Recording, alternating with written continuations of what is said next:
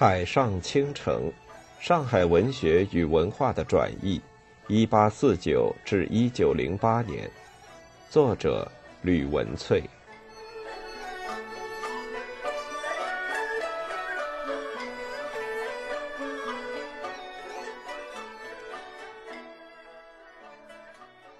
二、海上奇书与上海文艺圈。这股魁伟与回事的力道，使回到上海的韩邦庆真正放下官宦世家子弟的身段，一改过往生性疏懒、凡有著述随手散弃的习性。我们在他编辑发行《海上奇书》杂志的前后细节，包括预告宣传，逐期列出目录，内容不仅图文并茂。还兼有文言与白话小说，每一部分的页数篇幅皆有精准计算，以及1894年《海上花列传》小石印本的父子出版发行，都可以看出他严肃看待小说出版每一个环节的周全规划。当然，外在条件也是《海上奇书》发行的重要基础。相较于外地，上海租界区更为先进的物质环境、公共设施。印刷术的革新，以及逐步在此现代化发展阶段中成熟成型的市民文化，也是孕育大众媒体如报纸与期刊的沃土。韩邦庆身上新旧时代交织的时代印痕，可以从此窥出一斑。从早期报人的作风看来，申报主笔或撰稿者往往一人就拥有多种名号。这固然是传统文人普遍具有的习性所致，更确切的原因恐怕是这些报馆中的笔阵或篆书多半从未放弃过三年一大笔的科举考试，认为旧馆昔人欲文为生，是迫于生活无奈为之。报人的职业意识仍相当淡薄，发表文章之际也多半不肯抛头露脸，以真姓名示人。观察申报上署名，很容易发现，大衣山人无疑是任职申报的韩邦庆最常使用的笔名。大衣山人韩琦或太仙韩琦则次之。从这个角度来看，《海上奇书》却有更强烈的个人本位色彩。《海上奇书》顾名思义，乃是洋场才子韩琦之书，其既显出这部杂志迎合报刊出版界。求新上奇的集体风尚，更是大衣山人韩琦一人独辟的文学舞台。期刊的内容不仅有文言小说集《太仙漫稿》，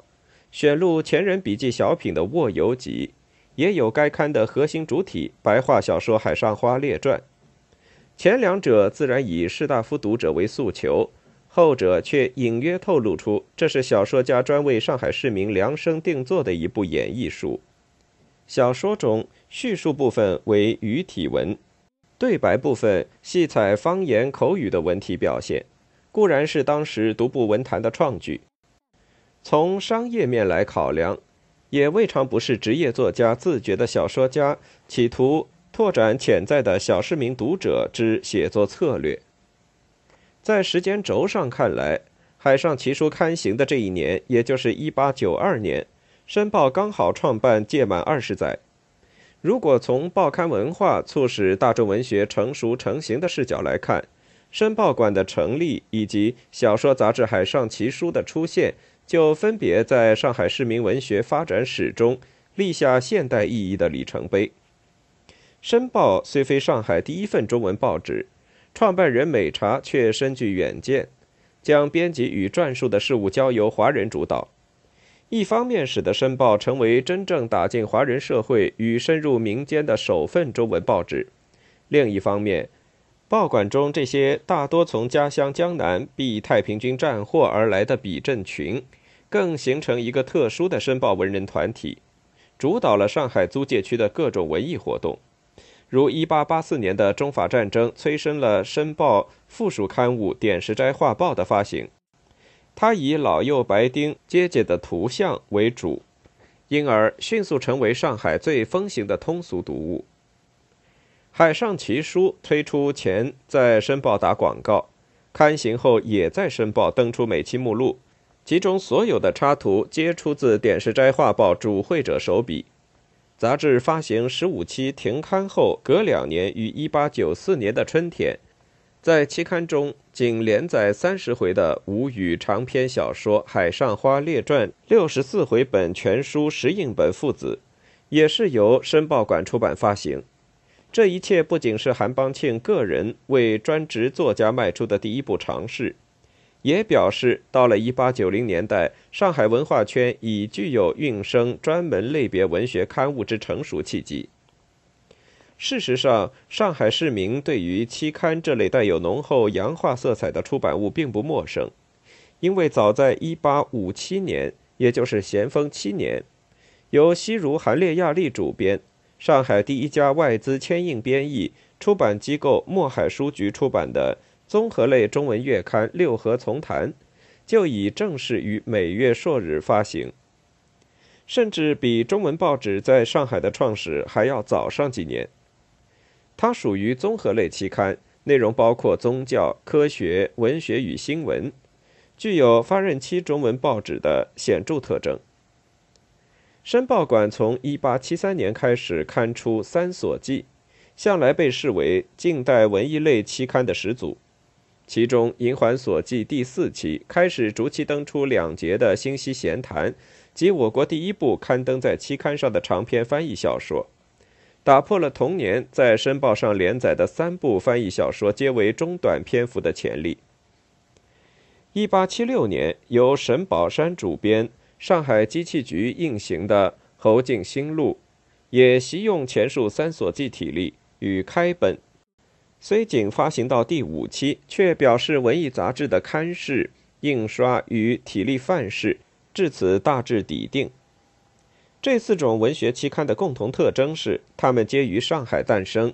由拥有一定读者群的报馆或财力雄厚的机构发行，也采一至数位主编拣选来稿文章，除政论、史传与小说外，旁逮诗歌、下集、词曲，乃综合性文学杂志。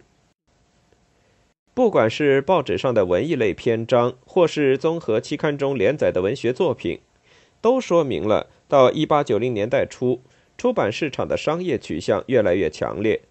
作为第一代洋场才子代表人物的王涛，是上海少数几个畅销书作家之一，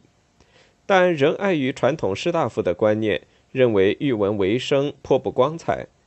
虽然开设了涛园书局，也频频受邀。为几个著名的日报期刊撰稿，但从未大方的公开卖书赚钱。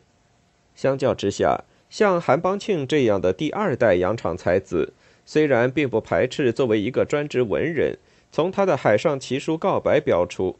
杂志每期定价一角，在申报馆的贩报处均有寄售的细节。已可窥出洋场首批出现职业作家之思维模式与自我定位的善地变化。回到杂志本身来看，也一样映演出中西古今的杂糅风格。形式上虽然是模仿西方的小说期刊，但我们从《海上奇书》这个名称与内容看来，它所标榜的奇，首先令人直接联想到中国小说四大奇书与才子书的文学系谱。明显可见，杂志编辑、小说家本人回顾承袭的是晚明以来江南市民文化的丰厚积淀。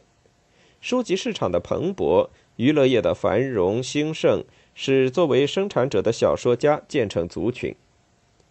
才子笔墨所象征的原创力与美文素养，固然是编者小说家所标榜的重要面相，但在文言或白话的文体底层。创作主体所着意挖掘、反复琢磨的，却偏重女性文化的表述，以及与文人野游经验相连结的情色文学。上面的分析帮助我们从历史语境与文化条件双方面进行观察，为《海上奇书》梳理出较为清楚的文化史定位。接下来将对杂志内容展开分析。关于杂志中连载的《海上花列传》。将于本书下半部进行阐析，在此不赘。下面的论述焦点将侧重在韩邦庆的文言小说《太仙漫稿》及他所编选的《卧游集》上，借此凸显新小说与五四新文学运动已降、追求现代化的思潮影响之下，学界普遍的将不够现代的文言小说裁决为旧时代与封建意识的表征。这不仅将遗漏晚清小说家驳杂多元的文学表现之重要侧面，更往往过度简化彼时文人的文学观及其面对的历史文化情境。导入封闭循环的批评诠释当中。